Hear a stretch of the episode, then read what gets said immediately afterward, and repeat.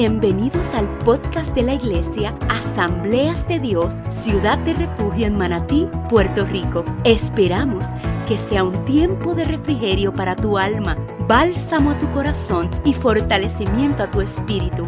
Es nuestro deseo que por medio de esta palabra de gracia, tu vida, tu mente y ministerio sean transformados. Bendecidos.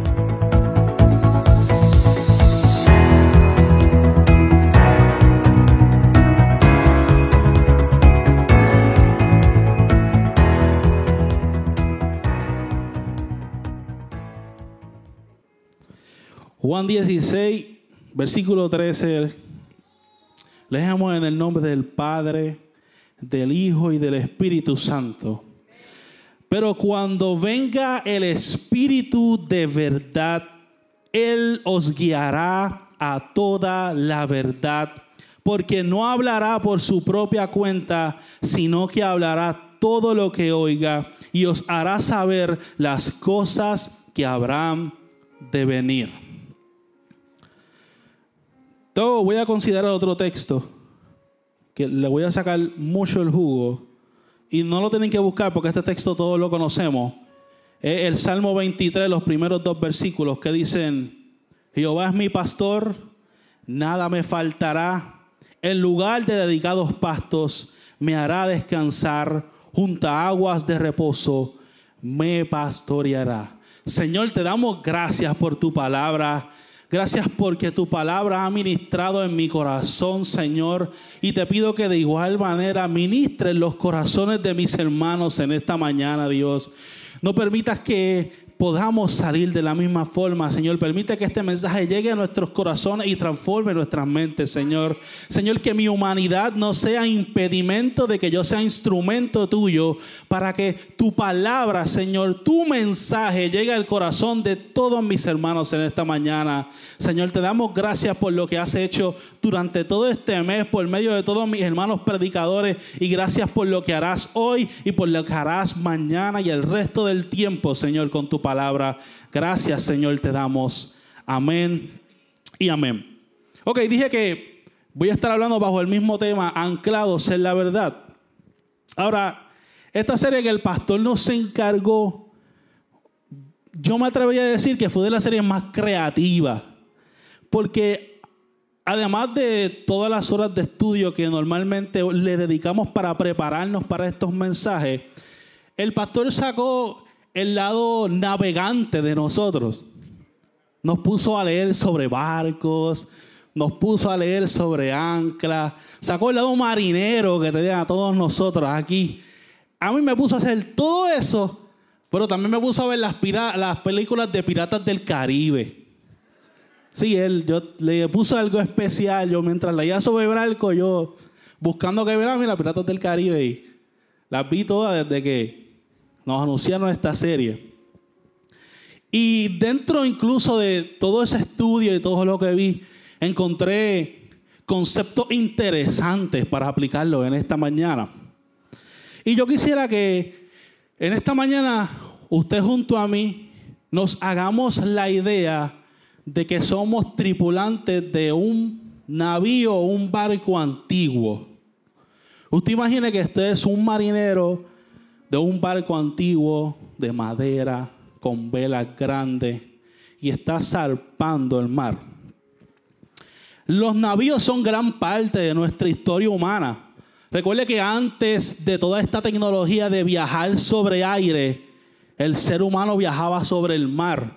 Y para transportarse de país en país, de continente en continente, no se tomaba un avión para llegar allá, sino que se tomaba un barco. Y un navío tenía obviamente una tripulación, pero en esa tripulación habían roles, habían trabajos. Y un navío, un barco tenía un capitán. El capitán es la máxima autoridad en el barco y siempre tiene la última palabra. No importando lo que esté pasando en el navío, no importando si el navío se está hundiendo, si el navío está siendo atacado, un marinero nunca va a actuar hasta que el capitán da la orden. Porque el capitán es la máxima autoridad de ese barco. Y el capitán tiene la labor de llevar toda su tripulación sana y salva al puerto que les toca llegar. Un barco también tiene un timonel. Este me llamó mucho la atención porque el timonel en los veleros más antiguos es el piloto que está a cargo de la navegación. O sea que hay un capitán que toma la decisión pero también un timonel que normalmente el timonel, este hombre experto en navegación que ha viajado por muchos años y lo más seguro ya estaba entrado en edad y él quería un rol más pequeño en un barco y él decidió someterse a un capitán, pero ser el experto en navegación de esto. Incluso durante la historia y en muchísimas películas usted puede ver que un capitán antes de zarpar siempre le pregunta, timonel, ¿algún consejo? Y ese era el timonel. Un barco también tendría un maestre. El maestre era experto en navegación, pero era experto en navegación de aguas desconocidas. O sea, era esa persona a la que el capitán le confiaba el timón cuando él no estaba. Si estamos en aguas completamente desconocidas para ellos, él era la persona que tenía la capacidad de tomar el timón del barco para poder mantener el barco sano y salvo mientras seguían navegando. Recuerde que aguas desconocidas, normalmente en los tiempos antiguos, eran aguas que estaban infectadas con piratas, narcotraficantes, criminales, dependiendo del punto en el que usted imagine su barco. Y obviamente el barco también tiene una tripulación. La tripulación está encargada de cumplir las funciones individuales del barco encargada de los trabajos más pequeños que el capitán ordena. Y todos ellos eran necesarios, pero había uno que no podía faltar por ninguna razón y era el capitán. Si un capitán moría o un capitán desterrado, lo primero que la tripulación tenía que decidir era quién sería el nuevo capitán. Porque por ninguna razón el barco podía andar sin capitán. Y volviendo a las películas de Piratas del Caribe, mira si el capitán era tan importante.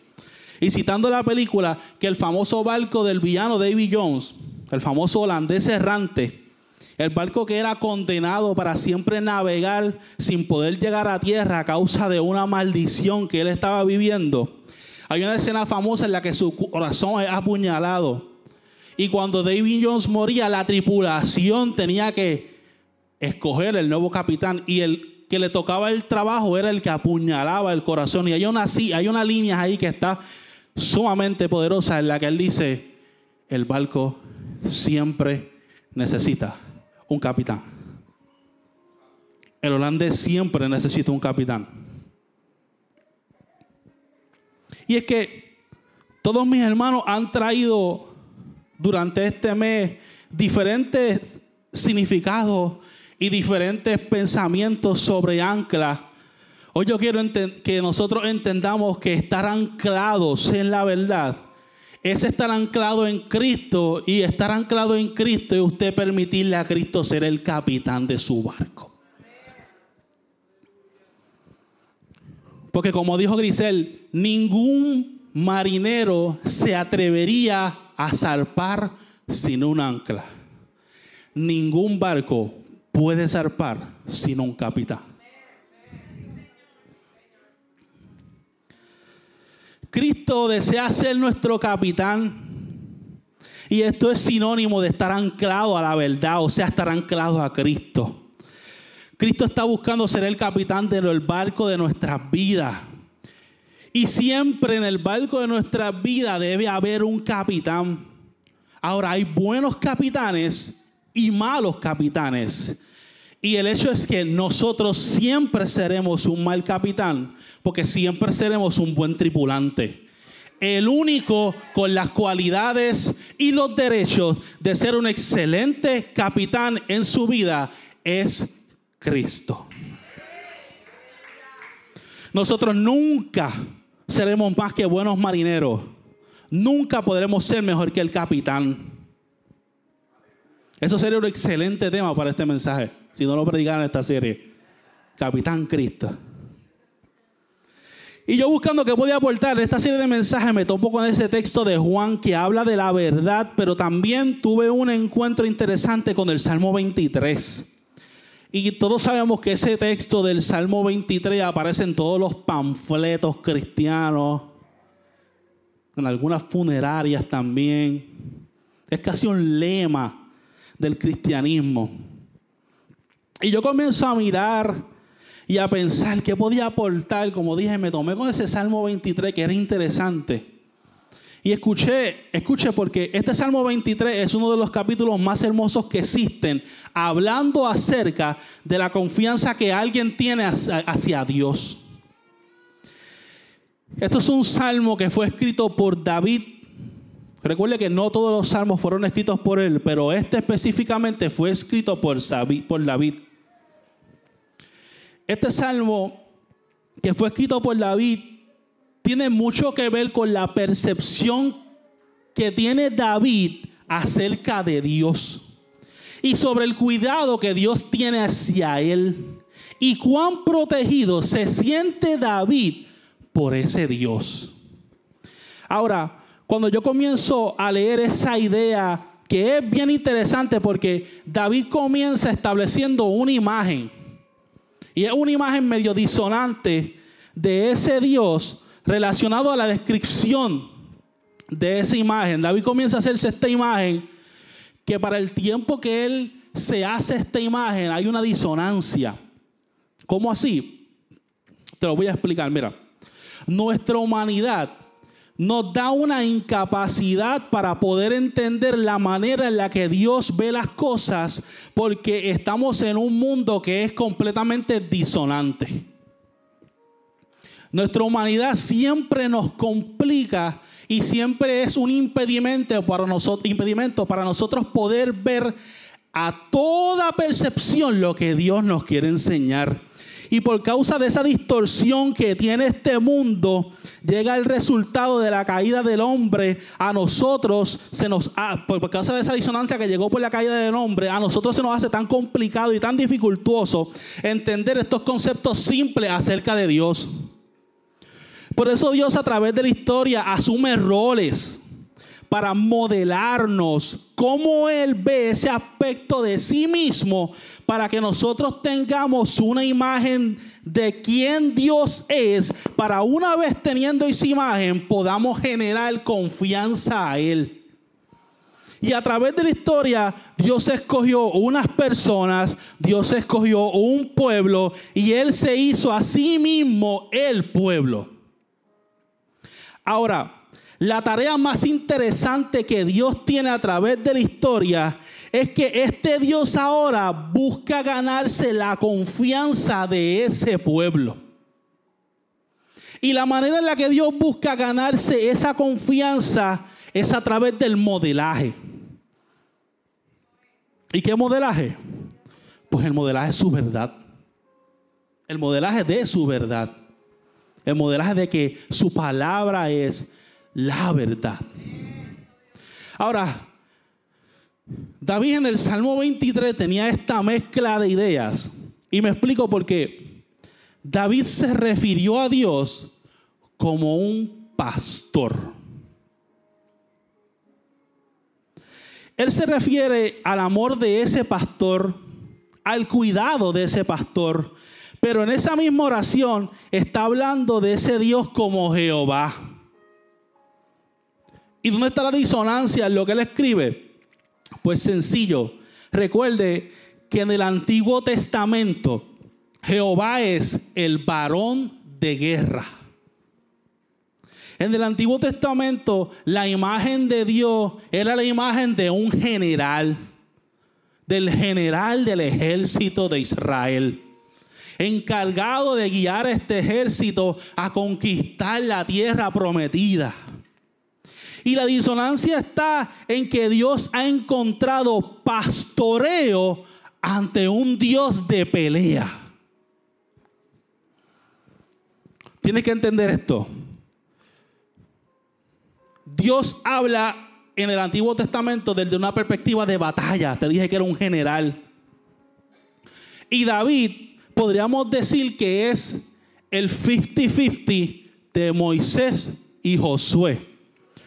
Recuerda que Moisés era este hombre que tuvo ese encuentro en la zarza y era este hombre que buscaba su presencia, su presencia, su presencia y su presencia.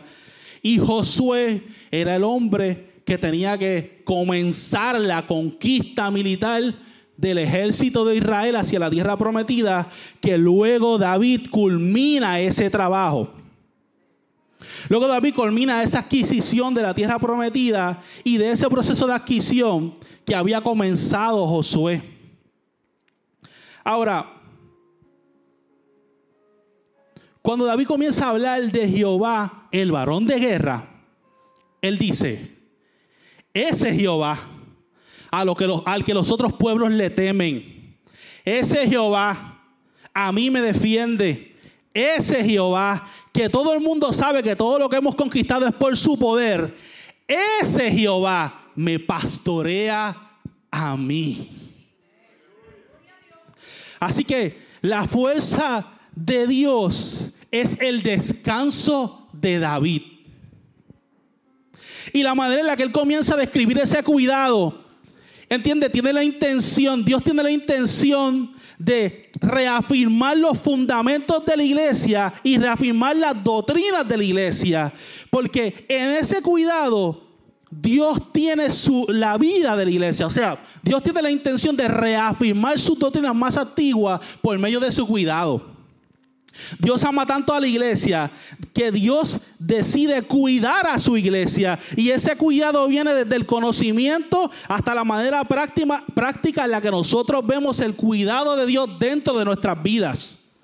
Todo el mundo tiene que hablar del cuidado desde un punto de vista que Dios me cuida porque yo no me enfermo. Todo el mundo tiende a pensar de que el cuidado de Dios está en porque no me pasa esto. Pero Dios me cuida aunque me pase esto y aunque no me pase esto. Dios no te cuida porque tú no tienes necesidad. Y el problema es que el Evangelio ha distorsionado una verdad y han comenzado a hablar de este Dios de dólares, de este Dios capitalista, que por causa de nuestra humanidad nosotros hemos distorsionado su verdad y hemos creído y seguido a ese Dios. Porque Dios es el Dios de quien tiene dinero, pero también es el Dios del que pasa necesidades.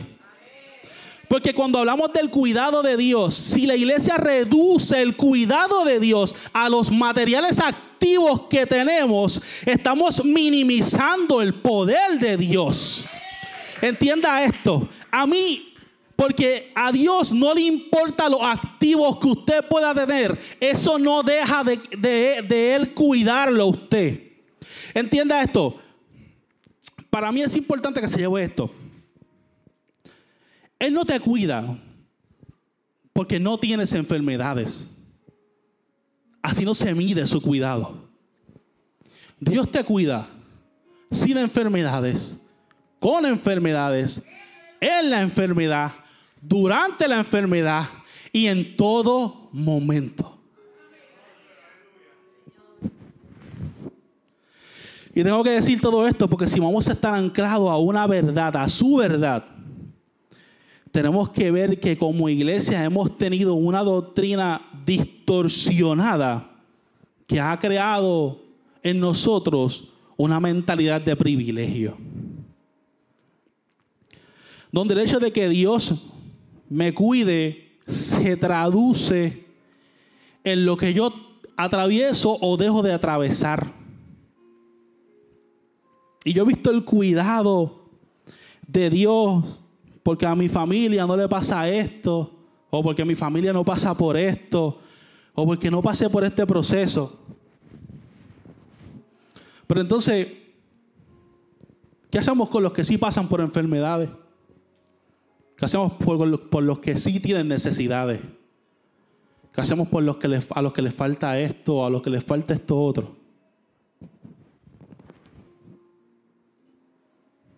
¿Acaso Dios ha dejado a cuidarnos de ellos?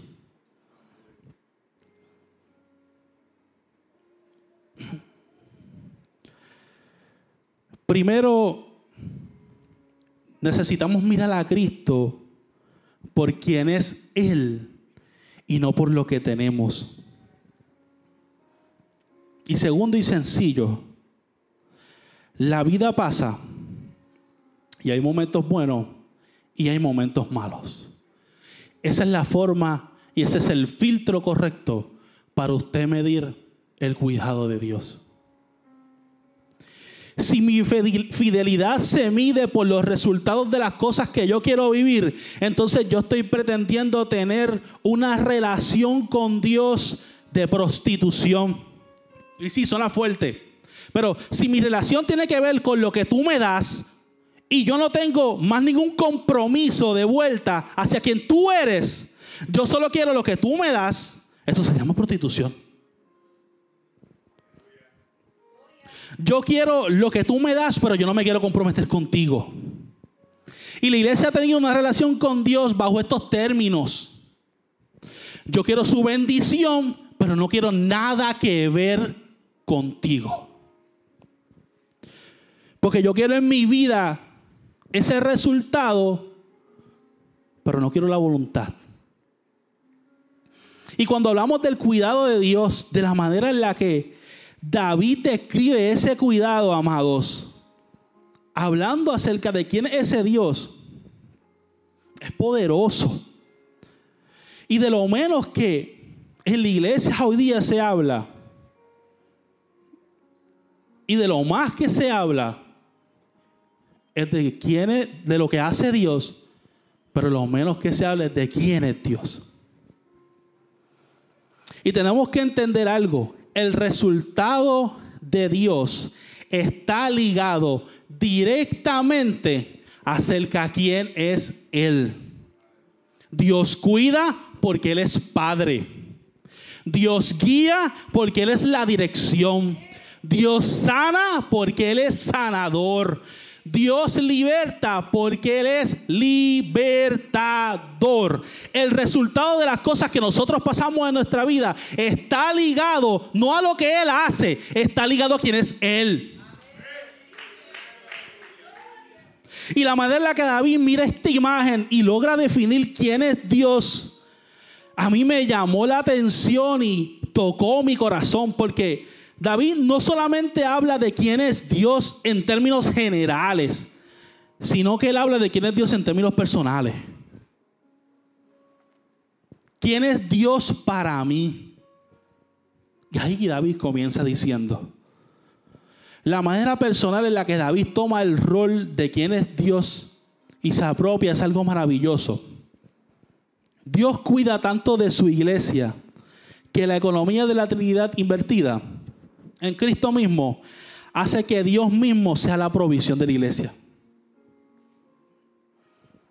Miren, todos queremos ir al cielo. Y todos nos imaginamos en el cielo cuando nos pongan una corona pa, llena de piedra.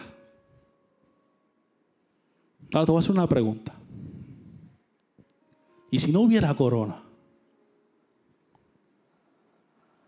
Y lo que hubiera solamente sea Él. Que la corona sea verlo a Él. ¿Sabes cuál es nuestro problema?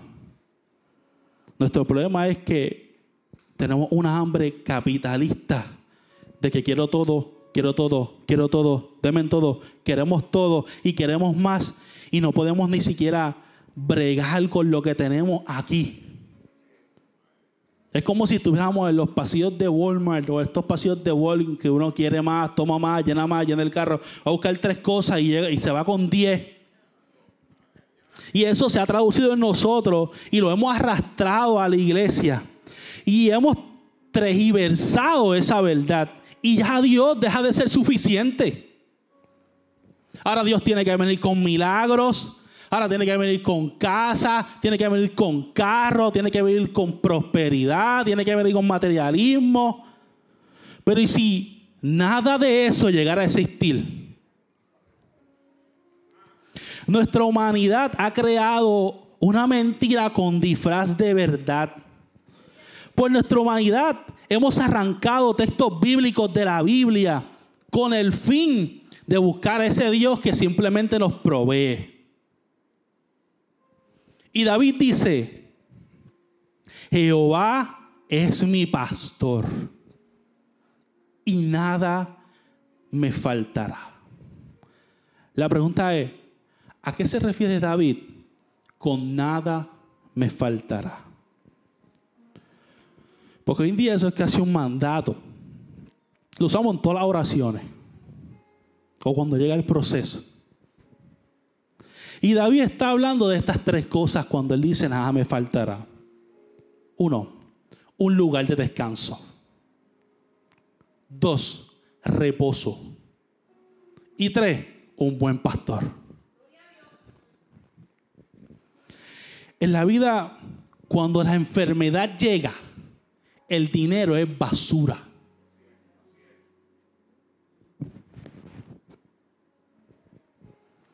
Wisin llegó a decir, hubo un tiempo en el que la condición de mi hija era tan fuerte que ya el dinero no servía. Cuando la ansiedad te mata y no puedes vivir una vida normal, las casas dejan de ser basura, se convierten en basura, dejan de servir. Y eso lo entiende solamente una persona que ha pasado por el valle de la sombra y de la muerte y se ha dado cuenta que Cristo está con él. Numerosos son los casos de la gente famosa que se han suicidado por la depresión, la ansiedad, la soledad, porque solamente en esos procesos una es la salida y es Cristo. Porque el dinero pierde su valor en esa circunstancia. Tú puedes encontrar en la vida dinero, pero es imposible encontrar un descanso en la vida sin Dios. Así que David está diciendo, Él, el que es temerario para otros, ese es el que me cuida a mí. Él, sí, Él, Él de parte, de parte, de todos los que le temen, ese es el que me está cuidando, ese es el que me da descanso, Él es quien me ha mantenido junto a Él. Y si Él está de mi parte, nada a mí no me va a faltar y, eso no es dinero. A él no le va a faltar descanso, a él no le va a faltar reposo y nunca se sentirá sin su pastor. En la vida te podrá faltar dinero, porque esos momentos van a llegar. Y nuestro evangelio está tan distorsionado por nuestra mentira humana que creemos que el respaldo de Dios se mide con el alcance que tenemos hacia la gente hay gente que parece que alcanza a mucha gente. Hay gente que tiene mucho dinero y eso no significa que tiene la verdad de Dios. Hay predicadores que llenan estadios y eso no significa que Dios le está usando o que Él está hablando su verdad. Porque así no se mide. El cuidado de Dios no se mide con lo que está pasando en nuestra vida. El cuidado de Dios se mide cuando la vida te está cayendo encima. El cuidado de Dios se mide cuando tú te sientes perdido. El cuidado de Dios se mide cuando alrededor tuyo hay un desastre, pero aún en medio de ese desastre tú sientes que alguien toma tu mano.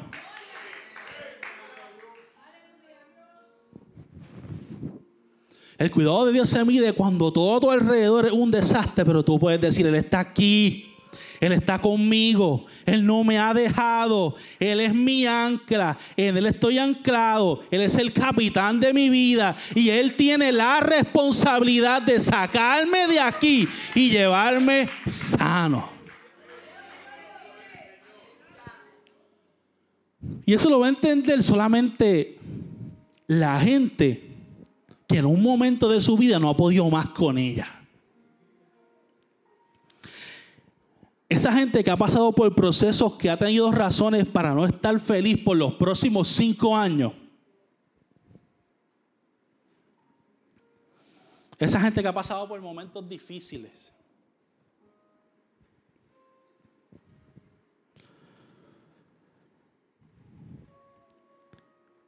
Yo no sé si a ti te ha pasado, pero yo he estado en momentos difíciles. Y de momento a mí me da un yo no sé qué que yo mismo me cuestiono, en el que yo miro a mi alrededor y yo digo, mano, mira lo que yo estoy pasando, se supone que yo no siento esta felicidad, se supone que yo no siento este gozo, si se me está cayendo la vida encima, es que nunca nada te va a faltar. David dice, a mí no me faltará el cuidado. A mí no me faltará dónde descansar. A mí no me faltará dónde encontrar paz. A mí no me va a faltar dónde encontrar calma. Porque Él me pastorea a mí. Ese Jehová, el varón de guerra el que ha de pelear por mí, el que me ha guiado en toda la pelea, donde tenga que pelear el estado ahí, en él yo encuentro descanso. Si el Señor te pastorea, nada te va a faltar. Si el Señor nos pastorea, nada nos va a faltar. Nos faltará el dinero, pero no nos faltará calma cuando el dinero falte. Nos faltará salud, pero no nos faltará fe cuando la salud falte. Nos faltará el carro, pero en medio de los procesos estaremos tranquilos. Encontrarás gozo en el valle de la sombra y de la muerte. Encontrarás gozo en medio de los momentos difíciles de tu vida. Vas a encontrar gozo aunque tu vida te caiga encima, porque nuestro Señor estará ahí, porque estamos anclados a Él. Yo prefiero ir a un desierto teniendo a Dios junto a mí, que están en un lugar lleno de abundancia y que Él no esté ahí. Yo prefiero estar en medio metido en la cisterna y que Cristo esté conmigo ahí, dándome la mano, que estar en un lugar de abundancia y de prosperidad y de lujo y que Cristo esté lejos. Prefiero andar con la verdad, aunque la mentira se vea atractiva.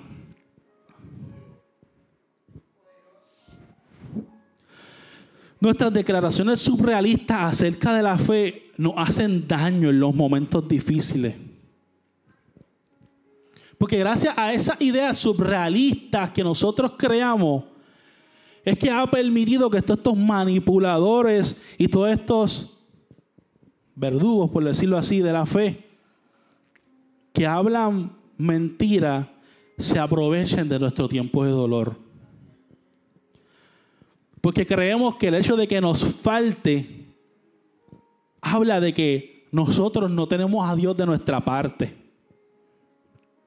Pues ahí está, ahí esa es la oportunidad para ellos manipular o hacerte sentir de que porque ellos tienen algo, pues ellos tienen la bendición y nosotros no la tenemos. Y qué cosa más fea es que uno esté pasando un momento difícil o un momento de dificultad y venga un loco de esto a decirnos que son una maldición. O lo decoran diciéndote, se levantó un espíritu contra ti. Y digo, ¿espíritu de qué? Y eso no tiene que ver con nada de eso. Eso tiene que ver con la bendita vida. Porque los cuerpos se enferman. Y eso no tiene que ver con juicio. Eso tiene que ver con genética, tiene que ver con el ambiente. Pasan procesos dificultosos en la vida y no tiene que ver con juicio. Es la bendita vida en la que hay momentos buenos y hay momentos malos, pero Cristo no deja de ser Cristo. Todo es culpa de la manera en la que nosotros hemos cambiado nuestra percepción acerca de cuál es la responsabilidad de Dios. Es culpa de tomar la verdad y diluirla. Entienda, Dios no es responsable de darte una casa más grande. Dios no es responsable de darte un BM o un Mercedes. esos momentos que tú crees que Dios es responsable de hacer algunas cosas, no tienen que ver con Dios. Esos son los momentos donde tú te das cuenta que nuestra percepción está incorrecta. Incluso podemos pensar que la unción de Dios puede ser cruel. En esos momentos donde no entendemos la responsabilidad de Dios y hay que entender que Dios es responsable de encender la llama en nuestros corazones. Dios es responsable de estar contigo en el día malo, no de sacarte de él. Ahora, ¿cómo podemos ver a Dios con una percepción correcta? Haciéndonos una pregunta. ¿Quién es Dios para ti?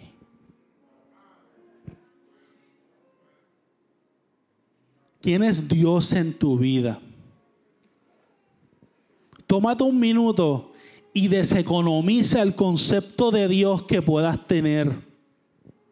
Y si tú mides a Dios por las cosas que tú tienes, te recomiendo que comiences a ignorar esas cosas y ahí busques y definas quién es Dios.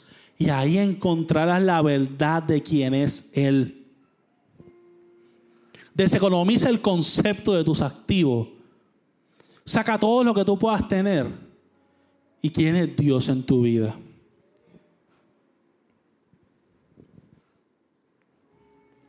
Dios es mi proveedor. Y si no provee, ¿quién es? Dios es mi sanador. Y si no te sana y pasas por la enfermedad, ¿quién es? Pues Dios es mi libertador. Y si tienes que cargar esas cadenas un tiempo más, ¿quién es? Pues Él es quien me guía. Y si no te habla en ese momento y te sientes perdido, ¿quién es? Hermano, Dios es mi pastor. ¿Sabes por qué David está hablando acerca del pastorado de Dios? David habla de su pastorado porque David está poniéndose en una posición de interdependencia de Dios. Porque las ovejas no comen si no hay alguien que las lleve a comer. Las ovejas no se saben defender porque no tienen sentido de dirección. El sentido de, la, de, las de dirección de las ovejas está ligado a la resonancia de la voz de su pastor. Así que las ovejas saben a dónde ir porque un pastor las guía. Las ovejas no ven todos los colores. Las ovejas no ven como nosotros vemos. Las ovejas solamente pueden distinguir el volumen. Así que la oveja no sabe cuándo es bueno comer y cuándo no se debe comer. Y yo no sabía esto, pero estudiando esto lo encontré. No sé si lo sabían. Las ovejas no pueden comer a cualquier hora del día. Porque el rocío de la mañana que cae sobre el pasto desarrolla una bacteria que puede matar a la oveja.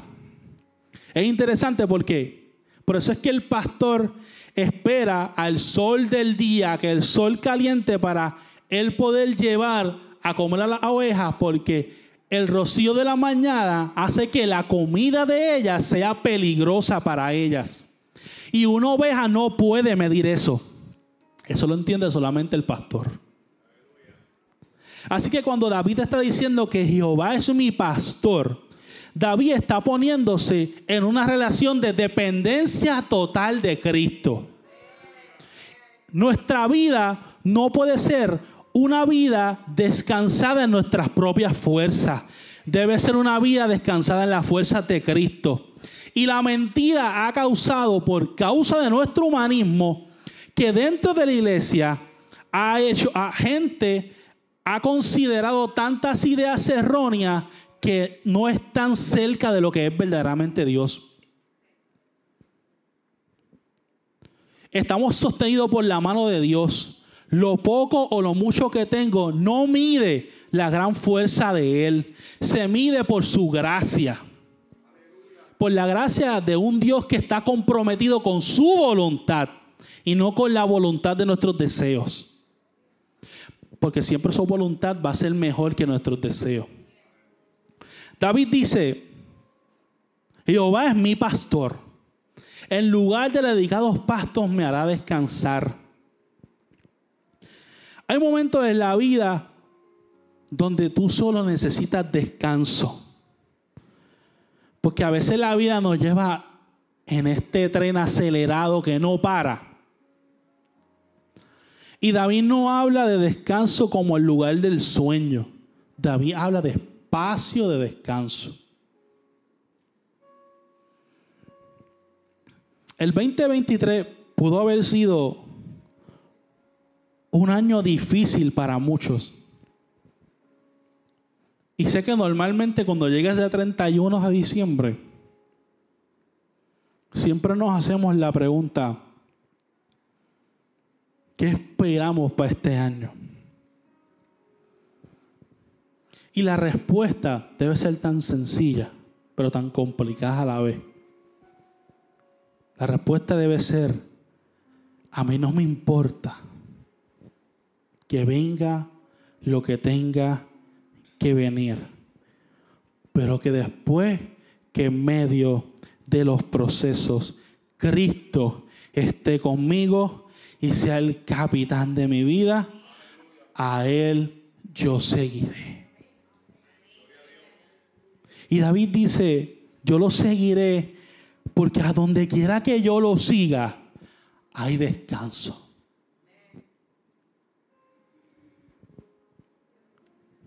Volviendo a las películas,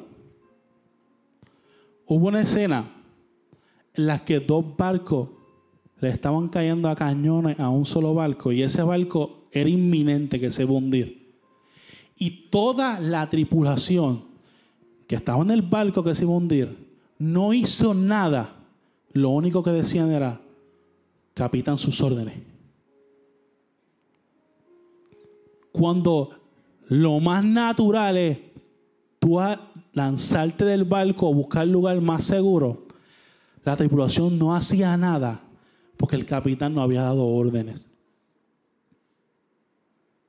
Que este año podamos confiar en Cristo a ese nivel. Que aunque se vea un desastre alrededor, no hagamos nada hasta que el capitán dé la orden. No tomes acción por tus cuentas porque tu confianza está en Él.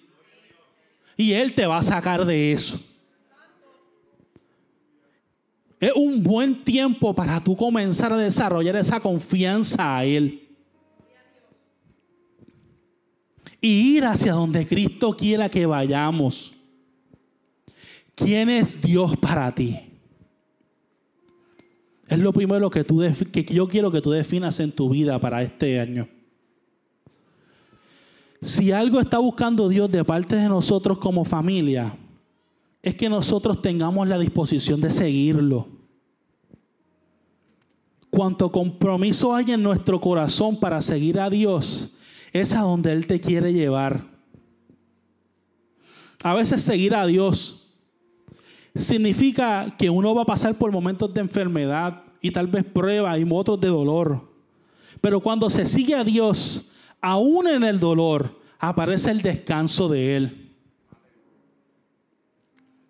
Aún en los momentos inesperados de la vida, Dios proveerá descanso. Descansa en el cuidado de Dios. Es irónico el lugar de descanso de Dios, porque el lugar de descanso a veces es en el medio de la batalla. El lugar de descanso a veces es metido en una barca que se está sacudiendo y uno piensa que se va a hundir por los vientos, pero hay descanso porque ¿Quién es el capitán de esa que es Cristo. Y nada me va a faltar. Puede que falte el dinero, pero su dirección nunca va a faltar. Dios está comprometido con proveer las cosas que realmente importan. Y las cosas que realmente importan son la confianza, la seguridad, la protección y su paz. Habrá momentos en la vida donde habrá un buen steak y habrá momentos en la vida donde serán sopa china, pero eso no significa que Dios no te esté cuidando. Dios está comprometido con mostrarte la belleza en medio del dolor. Porque en medio del dolor hay belleza. Es momento de que dejemos de soñar con un evangelio Disney en el que no nos deja ver que hay que atravesar el proceso, porque sí debemos atravesar los procesos, pero debemos aprender a ver los procesos como los ve Él. Es momento de dejar de sentir seguridad en nosotros mismos y comenzar a sentir seguridad en Él. Te puedes preocupar por mil cosas porque es válido, pero que tu confianza esté puesta en Cristo. Y cierro con esto. Gracias a Grisel que me hizo este trabajo. Hubo una línea en cada uno de los predicadores donde este mes que marcó mi vida.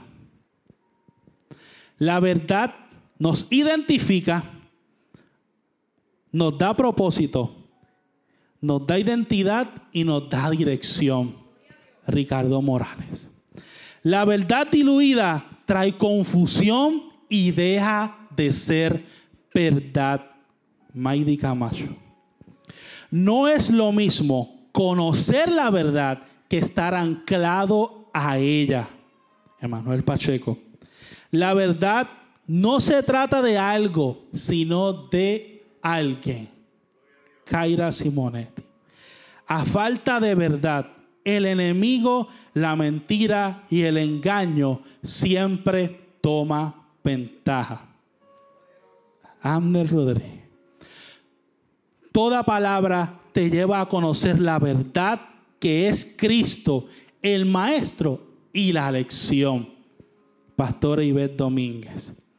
La verdad debe ser la lámpara que alumbre tu vida, José Serrano. La vida que vivimos es gran parte consecuencia de la verdad en la que creemos. Grisel González. La verdad tiene que dominar lo que está haciendo, lo que, lo que siento para poder dejar de ser niños cuando conocemos a esa verdad. Paola Sepúlveda. La verdad lo único que está buscando ser en nuestras vidas es ser el capitán de ellas. Todo este mes, todos mis hermanos han dicho hay que conocer la verdad. Y hoy yo te digo, y hay que permitirle a esa verdad ser la que domine nuestras vidas. Puestos en pie. Señor, te doy gracias por tu palabra. Gracias por que la ha entregado de la misma manera en que la que tú me la entregaste a mí, Señor. Te pido que este mensaje, Dios, ministre la vida de mis hermanos como ha ministrado la mía. Y te doy gracias por, porque solamente fui un humilde instrumento, Señor, en tus manos. Y te pido que esta, esta palabra penetre en los corazones de mis hermanos y ministre sus vidas, Señor. Gracias te doy por ellos. Gracias, Señor, por la labor de mis compañeros predicadores durante todo este mes. Sé que esta palabra penetrará en los corazones de todos nuestros hermanos, Señor. Y cambiará mentes, transformará mentes, activará sueños, Señor. Pero no le permitirá estar quietos, Señor. Te damos gracias a ti, Dios. Amén, Señor.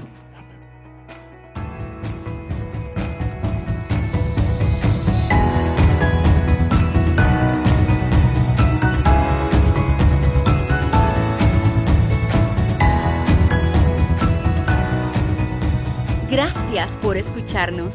Te invitamos a que nos sigas en nuestras redes sociales como AD Ciudad de Refugio. O si vives en Puerto Rico, te invitamos a que nos visites miércoles 7 y 30 de la noche y domingos 10 de la mañana.